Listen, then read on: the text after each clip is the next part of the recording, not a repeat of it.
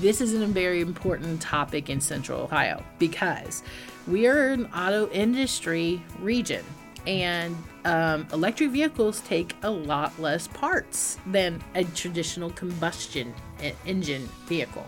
Um, so there's parts being made possibly in the region right now that won't be needed in five years for a new vehicle, right?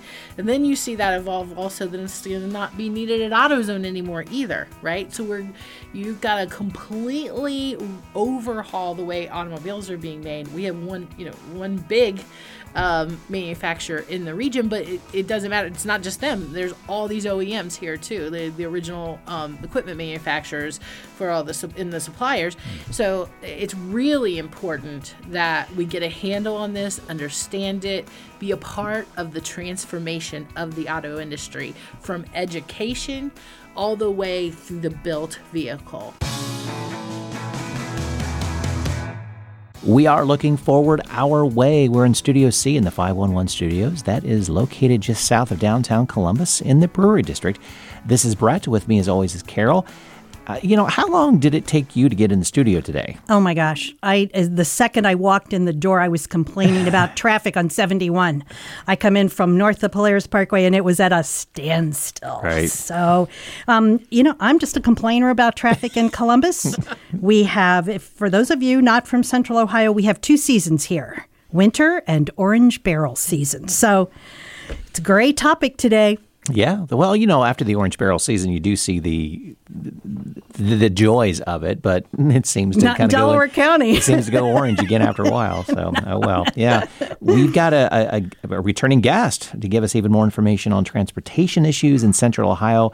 Thea Ewing, Director of Transportation and Infrastructure Development for the Mid Ohio Regional Planning Commission. Uh, most people know it as MORPC. Uh, thanks for joining us again today. Thanks, Brett. Thanks, Carol. Always a joy to come talk to you oh. guys oh. and share the great work of MORPC. Thea is one of our favorite people because we have fun. We laugh through the whole thing.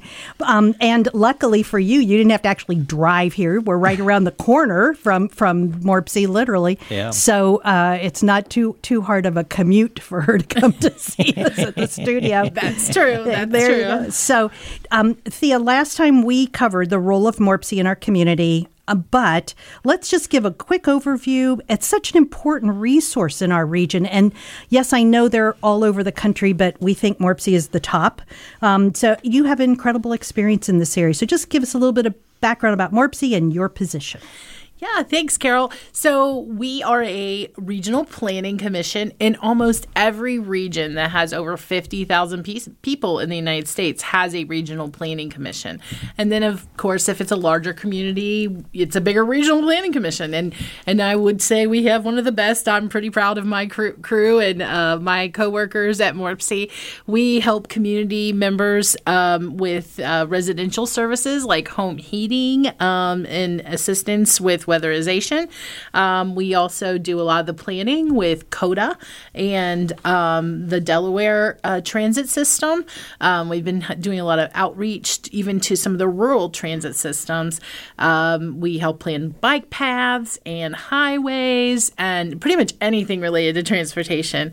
And then with our local governments that are our members, all the all of the cities and villages and townships in central Ohio, um, they all uh, do rely on us too to tell them about what's going on at the state house. So we have a whole arm that looks at government services and ensuring that you know they know um, how it's going to impact the way they do business in their community and of course all the outreach and communications that come along with that and of course the data and mapping. So we are you know a trove of that because of all the programs we run. Right. she sounds like she hates that but we know that she loves the data. Oh, oh the data you love that. I love it. I love it. Yeah it's just it's a lot you know? Yeah, right, right, and I, and now that we have so much technology it's just so much more you know? We're capturing mm-hmm. a lot of that. So it's a really exciting time because that is something that's so important to the work we do is all that data mm-hmm. and everything's very metric driven of course right. you know making an investment now you look at you know what's needed so that that gives us um, quite a bit of information to help guide the best spending of all of our money right, right. all the taxpayers right. dollars well, and one of the things that you talked about the last time we were together is no one really has a clue as to the length of time you're looking at to create these projects all of that planning means money and that's what MORPC is so great at is bringing our community the dollars we need to do the planning correctly Yeah, absolutely. So, one of the ways this works is that um, a regional planning commission like MORPC, um, uh, in every region of the United States, we do a long range plan. So, MORPC does a long range plan that looks at at least 20 years. We are, we're given specific guidance by the federal government what we need to do in order to be qu- qualified for funding from the federal highway funds uh, and other related programs like Federal Transit Administration. And so we put together this forward looking plan, um, and we did that in 2020. Um, and it is a 30 year plan because we're going to go out to 2050. Um, and we uh, anticipate $30 billion in 30 years. It's crazy, right? And then um, from that, every project moves into a more short range plan known as a transportation improvement program. What that means when a, the word program is involved, that means the money is programmed, and that means you've got funds to spend. So if your project lands there, it's ready to go. So Right. we kind of do. It's a two two parts process, and it's very open to the public. And um, certainly, all the projects that are really kind of boring, like just a resurfacing, all that stuff's in there. But some really cool stuff like bike trails and the new LinkUS uh, program that you know we're working on with uh, the city of Columbus and COTA. So yeah, it's a it's a laborious process. We're here to do it, and we're here to bring those community dollars back to Central Ohio. Well, you know, we're for those of us who do come in and out of downtown, um, the whole 71, 70 changes, they're major. I mean, they are major. And yes, they are taking forever, but we're on the kind of the downside, aren't we? Like, this is happening. We have Crest the Hill of the Yes. 70 71 Community Good. Crossroads projects. Yes. The last one is in the queue now. And Um, how long was that? When did it start? well, um, I'm trying. I know it was stages, and it kind of took a breath, and then stages correct, kind of. Yes. So I'm trying to go back to, I do believe it's over 20 years now. So uh, we did a ribbon cutting on this last segment, Okay. and um, Jack Marchbanks is the um, director of ODOT now.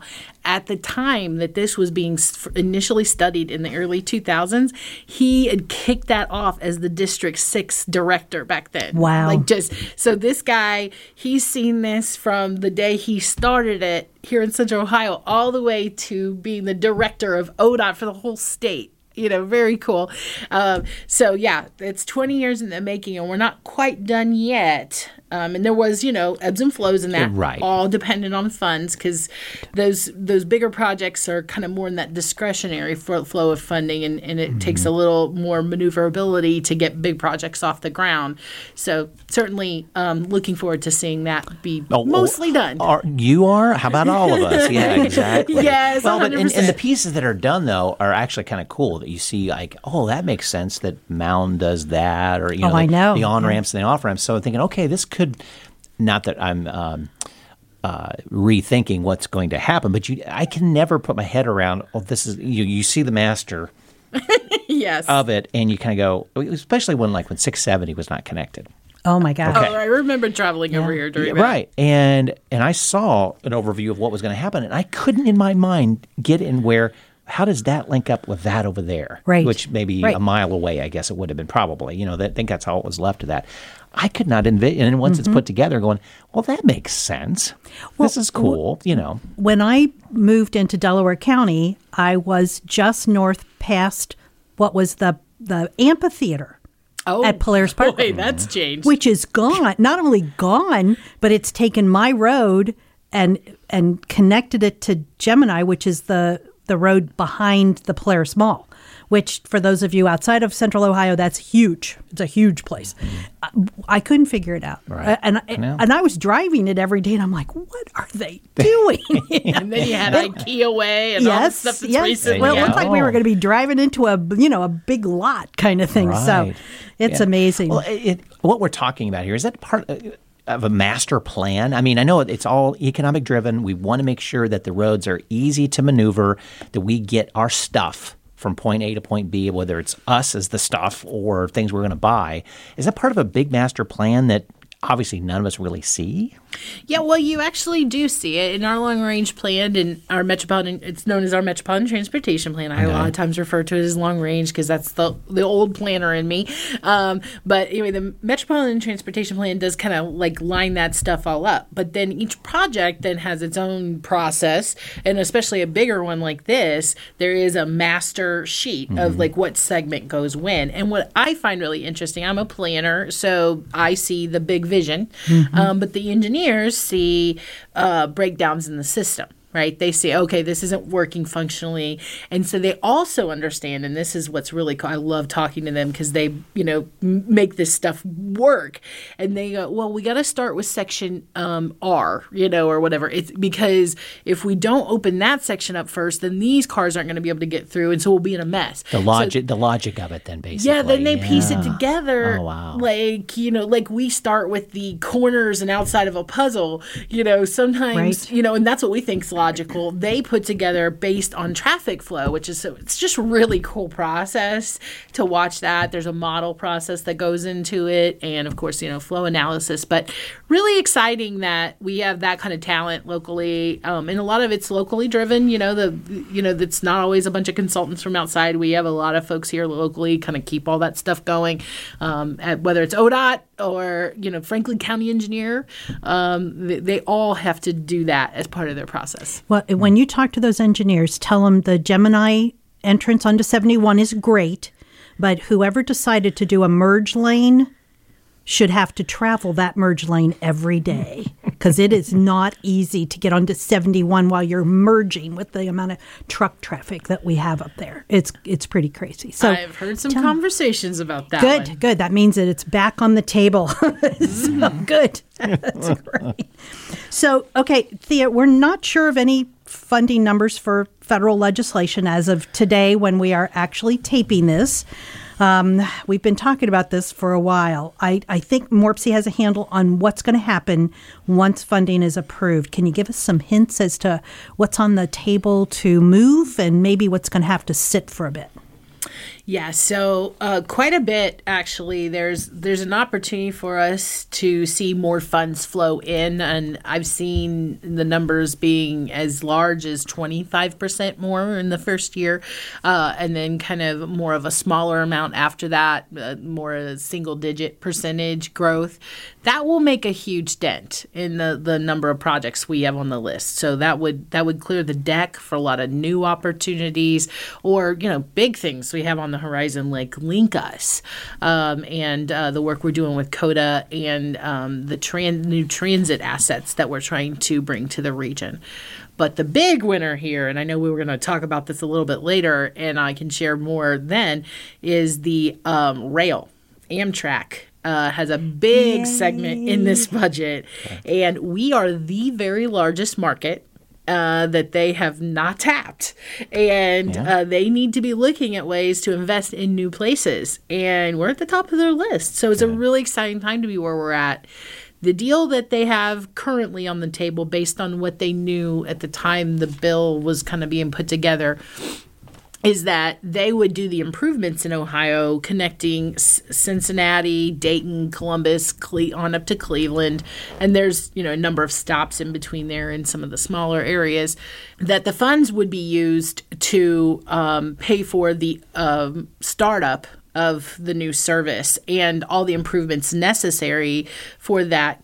Uh, Cleveland, Cincinnati, Columbus line.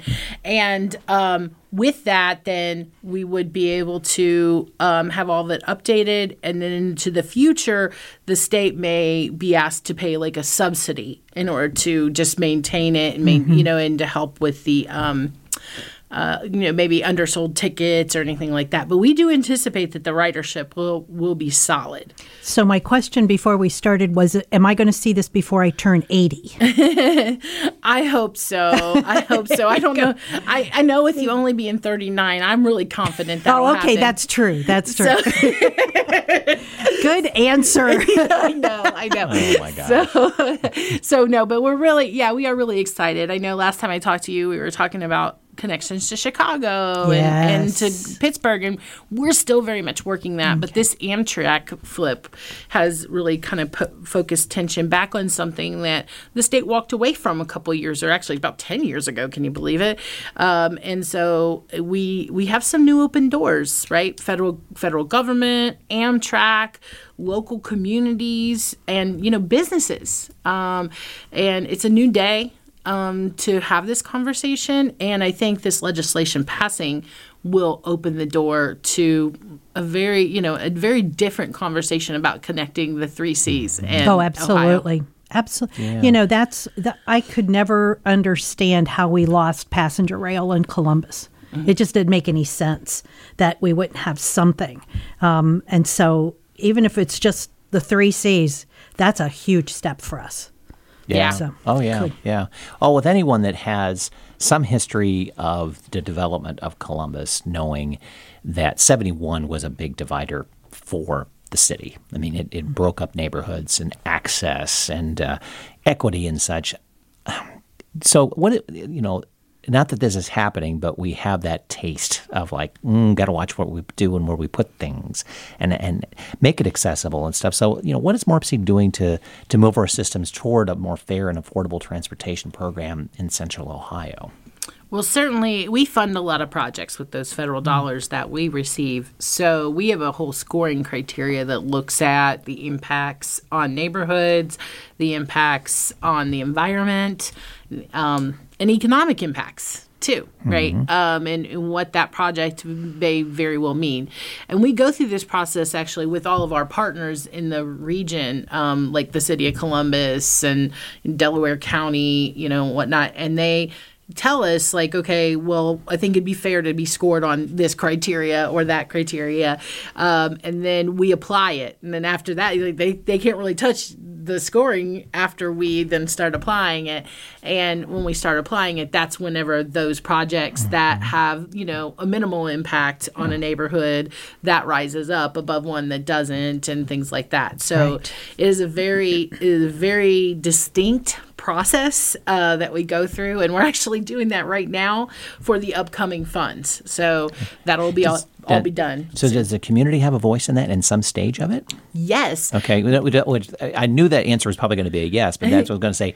I would encourage community to get involved then. Yes. You have a control in the destiny of what's going to happen in your neighborhood then. A hundred percent. Not only in the scoring criteria, but then also the project list. Uh, um, there's 30 day comment periods in both cases, and then we have a community advisory committee too mm-hmm. um, that is seated, and they share that out through their networks. Our whole goal is to bring in people who you know they maybe represent a whole group of folks, like mm-hmm. you know like senior citizens, mm-hmm. or they maybe you know I know one one does, and then maybe one is more focused on in the African American community and you know one's in the ring suburbs and one's city Columbus and so on. You know, like so we really try to be as representative as possible with that community advisory committee, and they are very engaged. So it's it's Good. exciting to work with them because they ask questions that we just don't think about. Right, right. right. Well, and different, can, different perspective, exactly. Mm-hmm. I can remember when we were doing the planning for the beginning of Age Friendly Columbus, and we were talking about the bus stops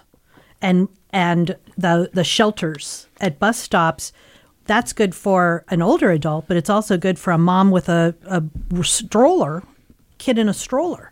So just that notion of hearing from all sides is going to make the project better, but it also means the project's going to take longer because to, to make sure all the bases are covered.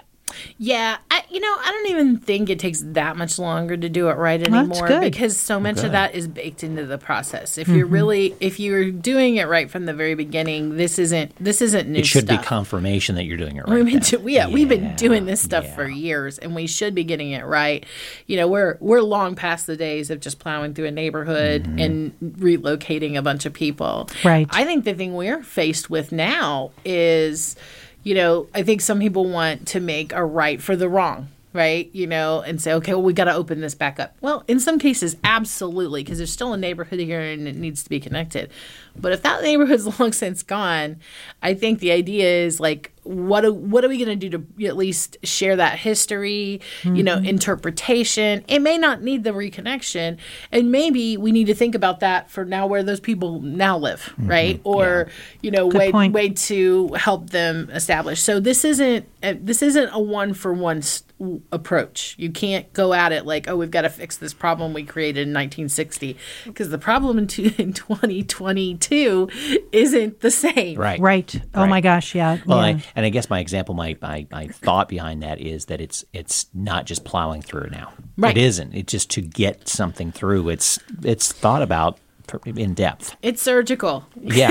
right. And right. you know, I uh, you have to although what what happened, the result of 71 and 70 going through Columbus was really catastrophic in some ways. Mm-hmm. It was also necessary to for us to be on the map. It was necessary for Columbus to be part of the interstate system. To be number one on Amtrak's list. Yeah, yeah that's right. I mean, it, all part because, and parcel if you think yeah. about it. Sure. Yeah. I, I, mean, so it, it, we did the best we could with what we knew at the time. Um, thank goodness we've learned more and we're doing better at the planning. So I don't want to shortchange what was mm-hmm. happening mm-hmm. in Columbus because um, we're part of the national road. Oh my gosh. So you're bringing back so many memories for me. I mean, uh, not all the way back to the beginning of the National Road, but actually, so. I'm only 39, so.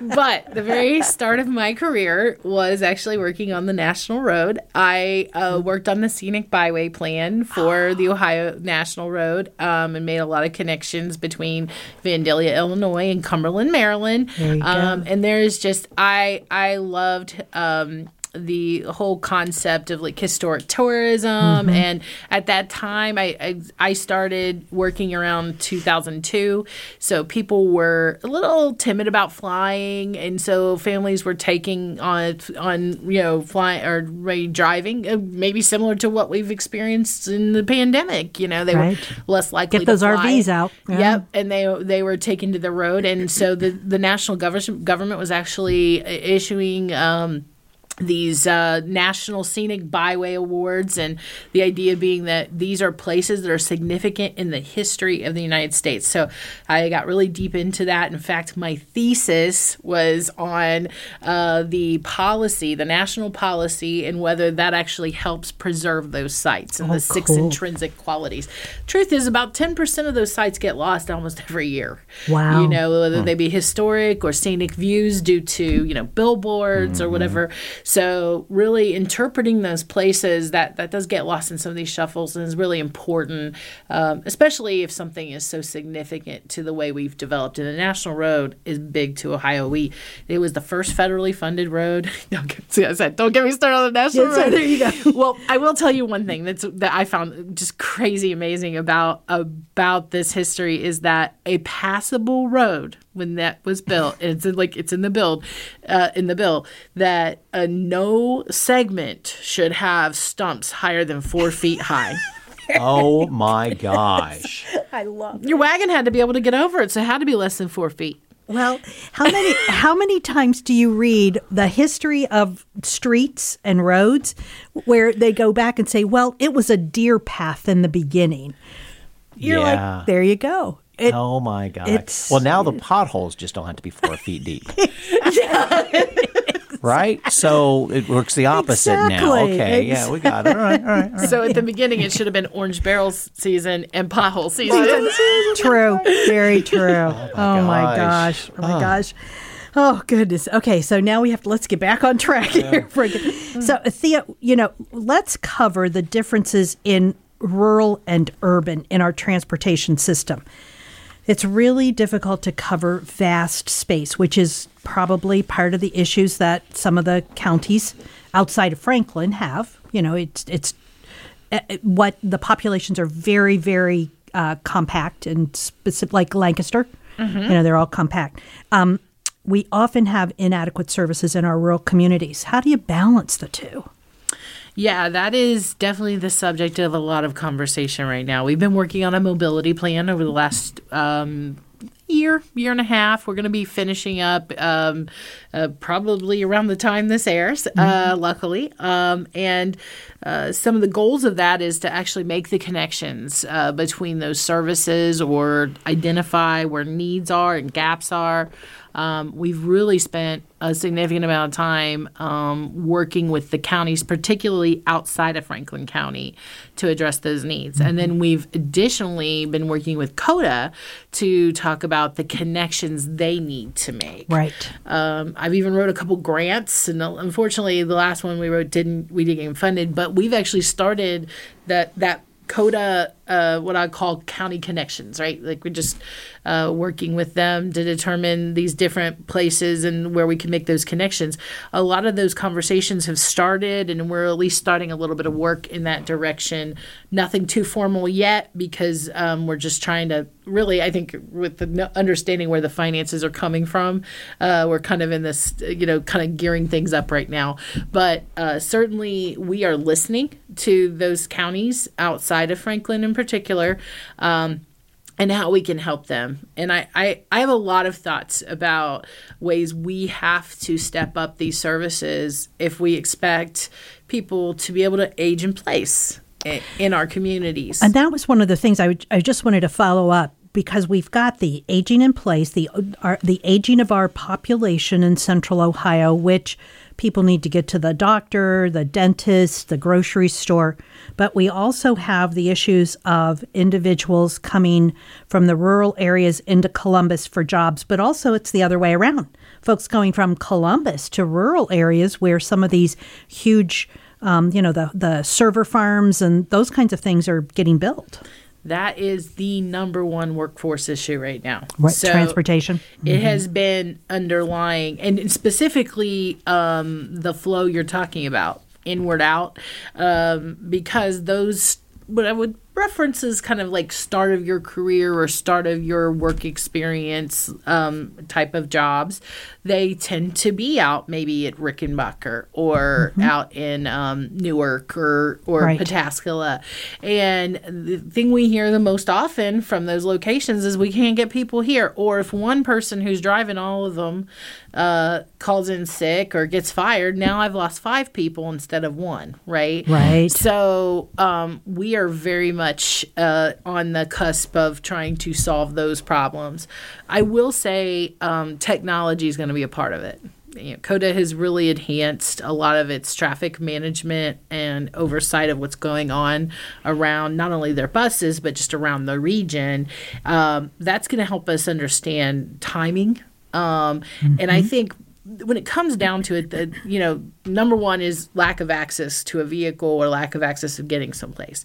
Second is, well, if I've got to spend two hours going there and two hours getting back, I don't even know if it's worth my time. Right. Right. Yeah. Right. And so, what I want to do is basically erase that number two.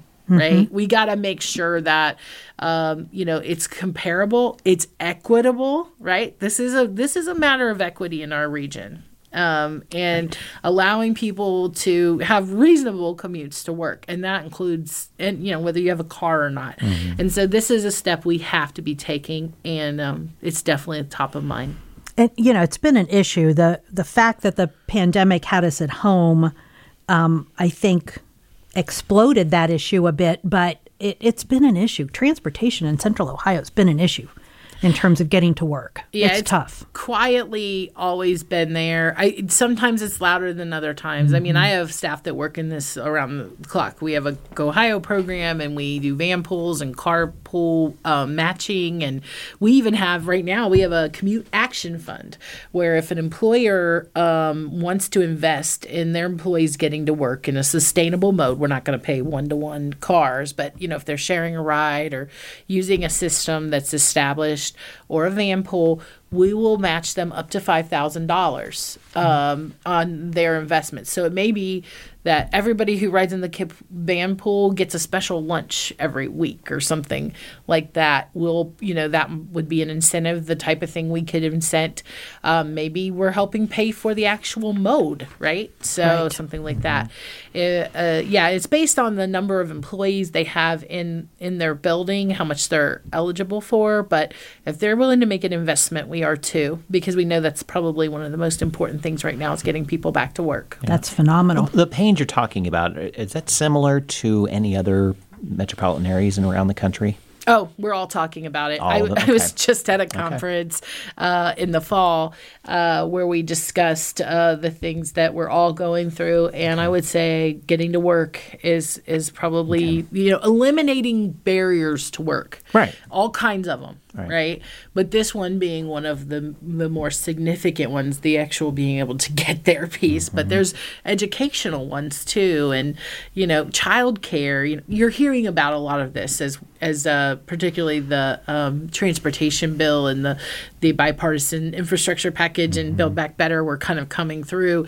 Those were those out those additional services that people were talking about. Yeah, those are barriers to employment. Um, Well, even think about the the lack of being able to get a new car means there's a lack of used cars, means there's a lack of used used cars, which many people depend on uh, for their younger members of the family or kids who are just out of school needing a job, and their car may be a used used car, and they're not there to buy the cheapest. And not only that, the cost of even a used car or a new car right now that may come at a premium due to the fact that there's so few of them. So few, the, the cost of it, the insurance of it, the gasoline of it, all of that. Yeah. Yeah, so we're we're in I wouldn't call them unprecedented, but uh, unprecedented recent times when it comes to that with supply and demand. Um, but the other thing about this is when we evolve from this, and I, I know we will have confidence. There's going to be so many more electric vehicles on the market. Right. And electric vehicles are another place where we're going to be needing to make a lot of focus because Listeners, her eyes are just lighting up when you talk about electric vehicles. uh, well, I drive one. there you go. I'm also the um, president of Clean Fuels Ohio and have been for about four or five years Cool. now. So um, I'm a big advocate of electric vehicles. Um, but uh, we'll say this is a very important topic in Central Ohio because we are an auto industry region. And um, electric vehicles take a lot less parts than a traditional combustion engine vehicle. Um, so there's parts being made possibly in the region right now that won't be needed in five years for a new vehicle, right? And then you see that evolve also that it's going to not be needed at AutoZone anymore either, right? So we're you've got to completely overhaul the way automobiles are being made. We have one, you know, one big um, manufacturer in the region, but it, it doesn't matter. It's not just them. There's all these OEMs here too, the the original um, equipment manufacturers for all the in the suppliers. So it's really important that we get a handle on this, understand it, be a part of the transformation of the auto industry from education all the way through the built vehicle. So, and I can tell you that our friends at um, One Columbus, they are on top of this. Um, we've been working with them in that too. Yeah, we've we've kind of, uh, although I, I mentioned um, all these other pieces, we've been soireeing into economic development quite a bit too, um, as this It is a big goes part hand of in we're hand, doing. right. Yes, Yeah, yes. exactly. So auto industry and electric vehicles is where it's at, and a nice used uh, electric vehicle is a way to go if you're not sure. You know, like that's a great way to start this conversation. Yeah, right. Well, who is it? I think there was just a, and again, um, from the from when we're podcasting today, there was just in the news recently uh, that somebody ordered, one of the companies ordered a huge um, number of electric vehicles, um, rental car, a rental car company. Oh, okay, that And- would make and- I think they Yeah. ordered from Tesla. That that could There's be a big line of uh, uh, buying Teslas. yes, So um, to to bring new new cars into their fleet. right. So I right. don't I don't remember what name it was though, but I heard. yeah, I think I, don't heard the tail right. end of the story. But so, yeah. it's but so Yep. That's what I've always said. I'm going to try a, an electric car by renting one first. and try exactly. Yeah. Yeah, they they have a lot of bells and whistles on them. A lot of you know gadgets. Um, they they're top notch vehicles. There's no question about it. Like you know, we are so much better connected. Um, lots of safety features, but certainly something that you know, if you're not used to driving that, you're gonna want to get used to it. Um, It even trains you on how to press the gas pedal. Oh, how yeah, fun. efficiently so that you're not wasting your electric, which you never had a trainer on your, you know, the last two electric vehicles I've driven actually has a, a thing that tells me, you know, how efficient I'm being with, with the gas pedal. So yeah, really cool features and they're just, they're just fun to drive. Um, you're, you're so better connected. And i feel like you know i you know i'm not an expert but i feel safer too in some ways because i i do have some more information as well as i know it has all the standard safety Yeah. features that we've been building towards for so many years in the the automotive industry. So yeah definitely check them out. And i was going to say with the rental car company that totally makes sense because so many of them had to offload a ton of vehicles during the pandemic.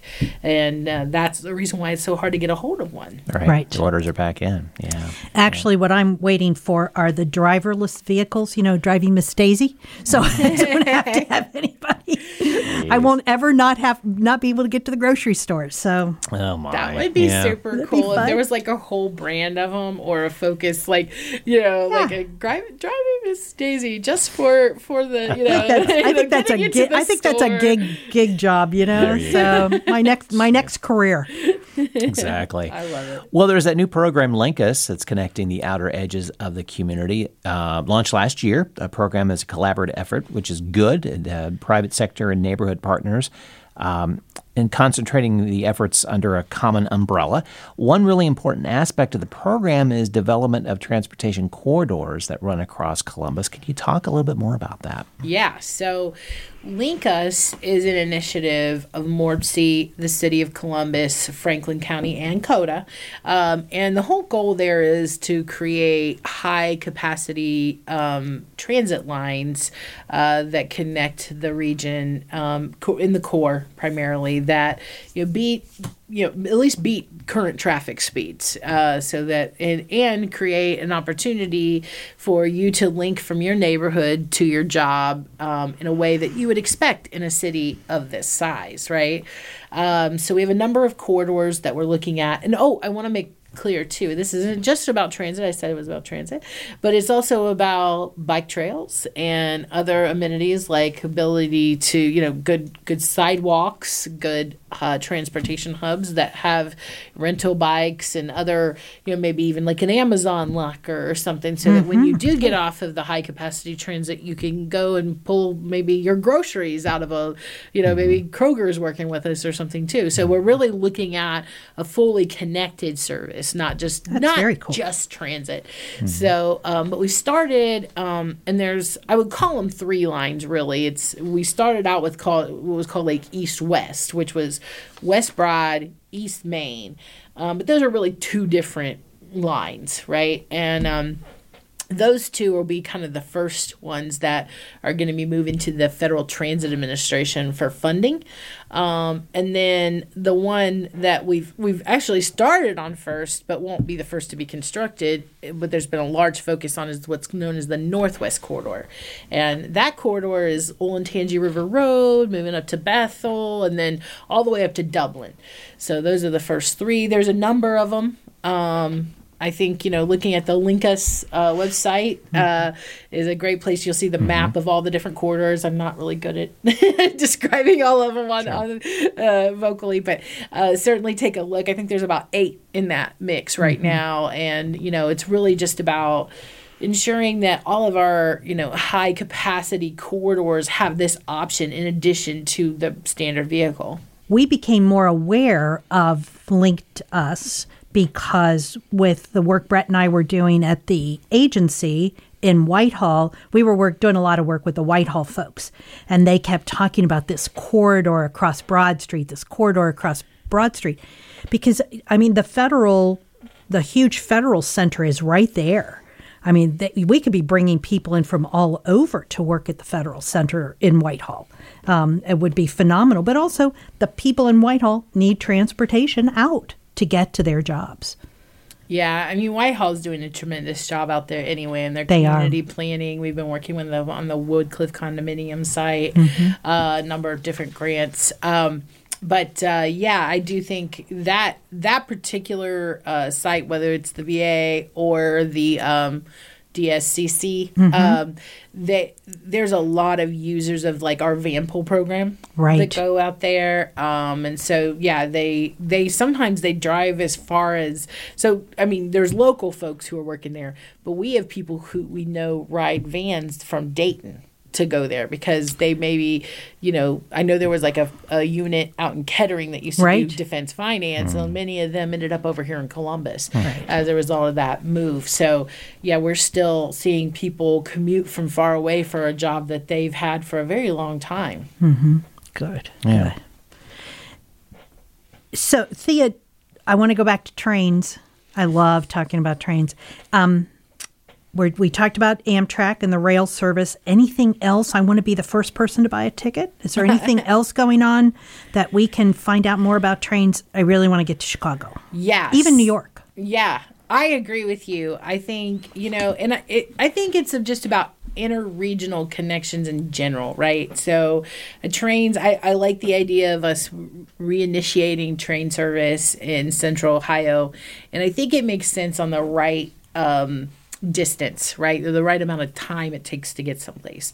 And, um, you know, another line that we had looked at was Chicago through Columbus on to Pittsburgh, too. And that's still very much in our sights. We do realize that, you know, there, there's a potential with Amtrak. It's not on their long range plan yet, like the 3C corridor is. But um, I think there's that opportunity for it to be on their radar and you know there's other train companies right? There's not just there's private sector um, train com- train um, organizations that aren't amtrak that are providing service like down in florida known as brightline. And that's that's a different level of service. We can be talking to them. In fact we have had conversations with them. You know that's the same corridor i looked at for hyperloop right? And we're continuing our conversations with hyperloop um, so I think that's one of those things that's going to evolve as technology evolves. But, you know, I think for a corridor of that length to be a good service to us as a region, we need to find a way to get there faster, right? Faster than the train or faster than the kind of level of train service we would need for the Cincinnati to Cleveland, right? We just got to be kind of those interstate times plus a couple stops. Whereas you go doing that all the way out to Chicago and all the way out to Pittsburgh, it becomes another situation Right. altogether. So I definitely, if anything, I've learned through our most recent studies of rail is that we've got to still pushing forward on this Chicago and Pittsburgh um, connection that we want to make in a fast way. Uh, well, it, and if we could show success in the 3C corridor, that people were interested in rail, then I think we would have a better chance of doing the Chicago, Columbus, Pittsburgh. But I, I, I also am wondering. Um, with a popul- with a younger population who is more used to alternative transportation modes, um, that this would be, uh, you know, the, the a flight to Chicago is only an hour, but that doesn't include the time in the airports at both ends, finding a parking place, getting your luggage there, that whole nine yards, as opposed to popping on a train and ended up maybe it is the same amount of time. I think you're closer at driving, um, to be honest. Uh, but um, and that's really what I want to focus on is getting that speed closer. Um, that's how we're going to be competitive. It doesn't, mean- you know. I think it's still a value, even if it's uh, not as fast train, um, to go to Chicago and get started on that route, um, because there's value in the stops right? Somebody who wants to maybe go from here to Lima, somebody wants to stop in Fort Wayne, you know, and so on and so on. So I think there's still some value in that line. Establishing a service is a good thing to do, um, and then improving upon that service is a good thing to do. And I think that's, uh, you know, that's the traditional way. Would I love to dr- just break that traditional mold and let's just get there as fast as possible? That's my goal. and if we get the service, that's a stepping stone to that that way. But it could also be just like planes. You could have a straight through flight to Chicago, or you could have a flight that has a stop that goes to Dallas to Chicago.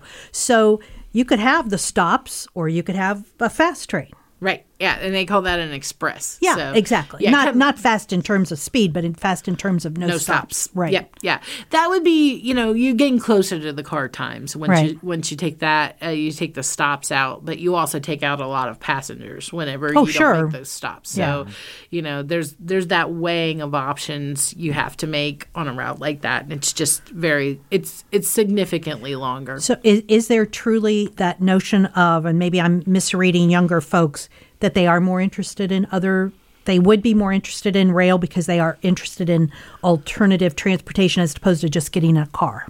Yeah. So, you know, along with electric, autonomous, and connected vehicles is also the notion of shared automobiles. Mm, right. And so the idea, the shared economy, and the idea that you know we're not there's there's at least some interest uh, sig- more significant than in the past that people may not want to own an automobile right, Um, and that they may still be interested in sharing in a vehicle or renting one, right? Um, means that to go long distance, they may be looking at other modes too, like flying, like ri- riding rail, things like that. They may not want to take a car to go on a trip like that, especially if they don't do it around town all the time, right? Right. Why would you want to pick up a car and go on a long trip if you're not used to doing a short one? So I definitely agree with you. I think there is there is a population growing for that. Um, I think this last couple of years has got you rethinking everything. Of course, that was all before the pandemic, uh, so I I hesitate to say that it's still there, but I really do feel like you know it it goes part and parcel with the future of the automobile. Right. Right. You know what we didn't talk about, and it reminded me the electric vehicles and the, the charging stations. So, I mean, that, that we're so used to having gas stations around every corner, it seems like, uh, well, with a Starbucks. Um, uh, what's MORPC doing in regards to recharge stations to, to help support that transition into electric vehicles? Yeah, well, we've been working to attract grant funding for that. Um, that's we do have some of our resources are eligible for that too, and we have funded those in the past. Typically, ours are focused at um, the uh, public sector, like fleet vehicles. So, and and even the ones in the bottom of the garage, though, um, at Columbus, were funded v- by our team um, and by MORPC. Um, but uh, I think into the future, you know, you're going to see us doing a little bit more of that. Uh, we also have helped people identify locations where they would be best served by um, electric vehicle charging.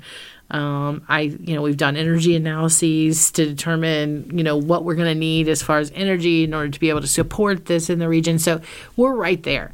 We're right there in that in that electric vehicle conversation. It's a it's a daily conversation. I always think I'm like kind of a novice at this. Like I, I love electric vehicles. Uh, but when it comes right down to it, like when I'm talking, it seems like maybe I know a little bit more about it than I thought because everybody's learning it right now. So I just know there's people out there who know it better than I do. But I'm really excited about it. I think we all should be because it is part of a solution to climate change. Well, and you know, truthfully, I think it's like any other car that we would buy. Talking to somebody who has one is a lot better than talking to the salesperson. So the fact that you're talking to us from the perspective of an owner makes a huge difference. Well, as an early adopter, um, salesmen are just not ready for this electric vehicle thing. they will try to talk you out, or at least my experience. And, you know, I've been driving one for a couple of years now, so I'm sure it's gotten better. But at the time, it was like, eh, well, I don't know much about that, but let's go look at this. We're gonna sail on this.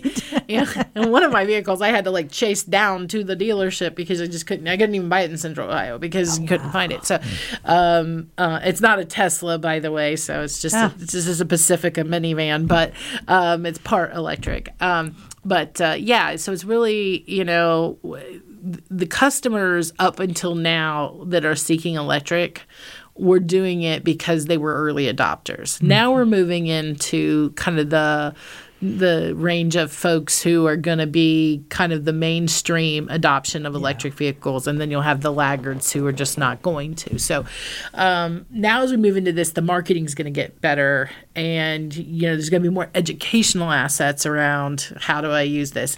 The number one thing that hampers people from wanting to get an electric vehicle is that range anxiety so the range anxiety is, uh, you know, the idea that oh my goodness, that this vehicle might run out of electricity. I don't know where I'm going to plug it in at. I don't. I'm not familiar. You know, so having all those electrical charging places around the community is really important. And I think you're going to see some of our gas stations kind of start offering up that service as they evolve too. And you'll Because the profit center's inside where you buy your Diet Coke and your coffee and your donuts. It's not the gas pump. Right, exactly. And I think the other thing to keep in mind is if you notice the new um, gas stations that have popped up, they don't look like gas stations as much anymore. They're big retail. They're they're bigger. Right. Retail establishments than what they used to be. And then, you know, they have the pumps out front, but that could be reconfigured in a heartbeat. Right. So, um, yeah, I think that's it's, it's just an interesting time to see this evolution. And, you know, I think the last thing I'll say about it, um, I think there's you know folks who maybe don't believe in climate change, right? Or they they still feel like fossil fuels is for us. Well, electric does not have to hamper your view on that, right? I think there's people who kind of tie that electricity to that.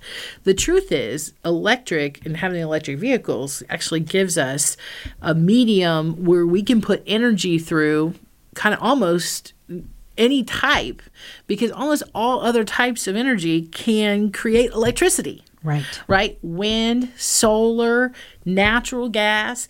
Electricity is made of all those things. It- even fossil fuels. You know if you have a generator at your house during after a tornado or something you're putting fossil fuels in that thing and it's producing electric for you.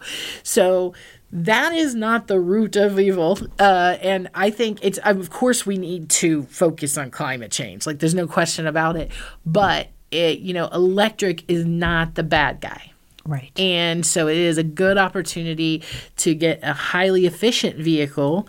Um, I'll tell you what, spend a lot less money on gas, and mine mine's still partially gas, right? Um uh, and um, oil changes will be a thing of the past if you have a full electric vehicle. Well, and I can remember the pretty clear sky we had when nobody was on the road during the pandemic. Yeah. The difference was phenomenal in a really short period of time. Yeah, yeah, it's it's going to make a significant difference. I think one of the things that um, I, I've learned about recently is um, the, the Elon Musk has a company. It's called the Boring Company, um, and um, this company actually bores holes, really deep holes, and and they do these tracks for vehicles. Now the vehicles are not driven by just the lay citizen. You have to actually have you know be um, it's it's like transit basically. You have to have a driver. The whole goal is that these will be autonomous because about ninety five percent of the drivers actually can't do the course. Uh, so you have to have a really skilled driver or these autonomous features for this to be successful into the future. But it's really exciting because they've just launched this out in Las Vegas to connect a couple things around their convention center. It's just like a one mile test track. But they were talking about putting these vehicles down in this tube. And I'm like, um, aren't they going to get carbon monoxide poisoning? No, electric doesn't have any emissions and like yes I, I mean of course i should know that but you know it's just you know these are the things that like change you know the idea that we could run a subway of electric vehicles um, whereas we couldn't have done that with fossil fuel Right. without a lot of um, ventilation. And I mean, we still would need a ventilation, but not like you need for. um, Interesting. yeah, yeah. So it's just it. It really changes the paradigm of all kinds of things we could do. Well, it, needless to say, this has been phenomenal. we I could talk transportation all day long with Thea. We, as I said, we have fun, but we learn something new from you every time we sit down at this table. So thank you very much um, for our listeners. We're going to have all this information about MORPC on our on our website. I think one of the most important things that you said is that if people want to have a voice in these discussions, there are ways to do that. Check the MORPC website. We'll, we'll make sure that's on there um, to uh, to get your voice heard about transportation. So even when you call the local TV station and complain that you need a a light at this corner, planning has to happen. It can't just pop out of thin air. So, um, but but people do need to hear your voice. Before we we stop, though, any other words of wisdom or any other topic that maybe we forgot today? Well, what what I like to think is that you know that the future. I work on the future quite a bit, right? And you know, thirty years out, and Right. the future becomes today every day. Quickly. Right. And so that is what we really need to be focused on because I think we talk about the future a lot and we're like, "Oh, it's it's out there," but it it ha- it can happen overnight and I think the pandemic definitely proved that to us because it sped up a lot of things that were happening in our economy. And so just think about what those disruptors um, are doing and what they're going to do for us in these years to come. Yeah. Very good. Yeah.